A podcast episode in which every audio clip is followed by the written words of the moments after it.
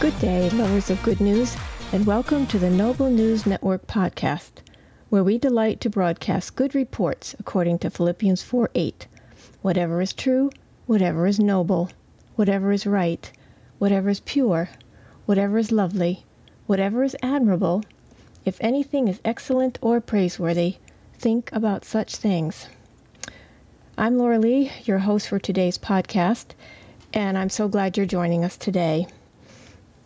I am bringing my own testimony today from Mother's Day of this year. My husband and I were returning home from taking our former neighbor out for breakfast. And when we take her out, I usually sit in the back seat. And then after we drop her off, I stay there and I just get chauffeured home. So we had arrived in our development and we were approaching our residence and one of the neighbors was out washing her car with another friend. So my husband pulled into the driveway as if to imply that he would be next for the car wash. She made some kind of hand movement that might indicate, show me the money. So he was going to respond to that, I thought, by just rolling the window down and say something like, well, whatever it costs.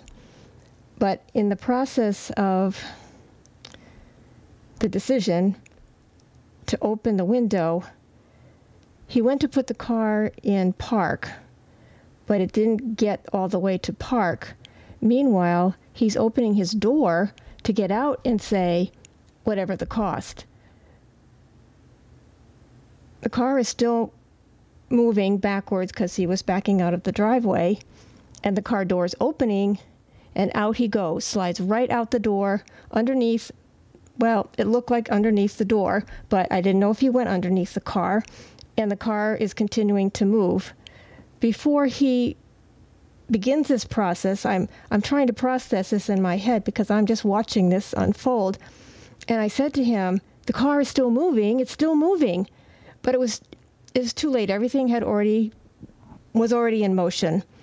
So the attempt to put it in park didn't com- wasn't completed the car door's opening and he's attempting to get out, but the motion just dragged him right out the car door. So I'm stuck in the back seat, belted in, and the child locks are on the door. I mean, I couldn't really do anything anyway except start to pray. And the neighbor across the street ran over. The car wasn't moving very fast, but it was backing up and was approaching the neighbor's yard. And the other neighbor went to see where my husband was in the street. So I'm like freaking out, sort of, uh, because I'm not sure what happened. I don't know if he's under the car, if he got run over, if he's alive, and I can't get out of the car. So she she came over and she was able to get inside the car because the door was partially open and put the car in park. And then when she did that, I could get out from the back seat. So I ran out as quickly as I was able uh, to him laying in the street and asked him. He was he was awake, so I asked him where anything hurt, and he told me his feet, his hip, and his head. So I just immediately put my hands on those places and said, "In the name of Jesus, healing, release healing in the name of Jesus." And we're we're waiting there to sort of process how badly, if at all, he's hurt. He he sits up and says, "I, th- I think I'm okay." So we cautioned him, don't get up just yet. Let's let's let this moment have a quiet time here before you get up. He says, No, I think I'm okay.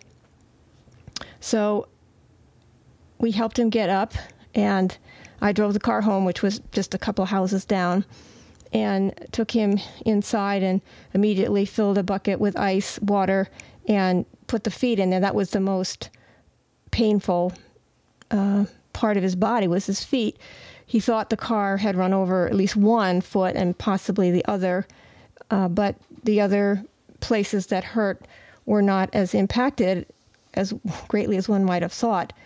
Um, I did put an ice pack on his hip, uh, and his head seemed to be marginally troubled, so he, he didn't require anything for that. This was truly a miracle. I didn't know if I was going to be a widow at the end of the day. Uh, it was so frightening at the same time. I'm believing that God will intervene and the name of Jesus is able to save. So he was scheduled to go on a trip with his youngest son to uh, Utah, the Grand Canyons, and Mount Rushmore, and all of that, which is going to require a fair amount of uh, stamina.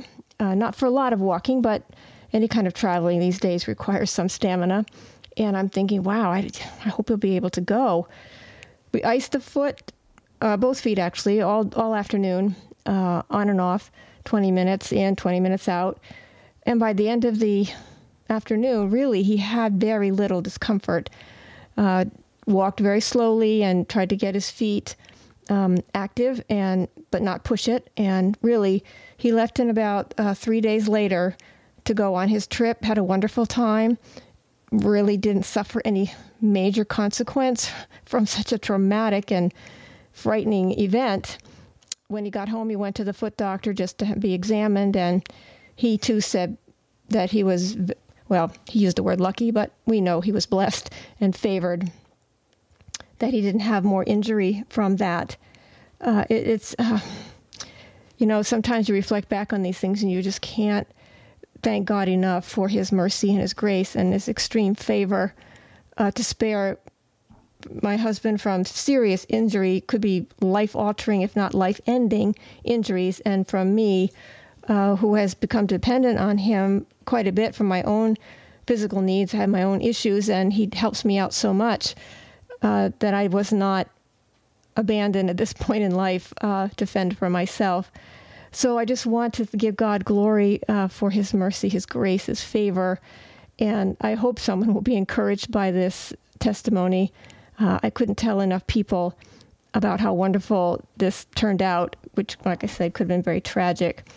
So thank you so much for listening. And if you have a story of any uh, good news that you'd want to share.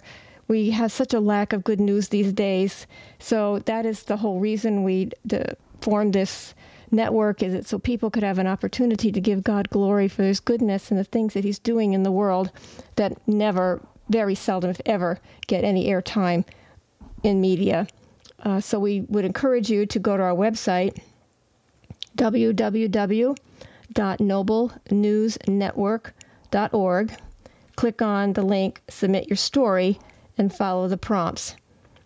We would really love to hear your story and to uh, let the world also be blessed by what God's doing in your life.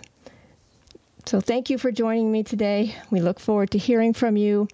Until next time, whatever is excellent and praiseworthy, think about these things. God bless you.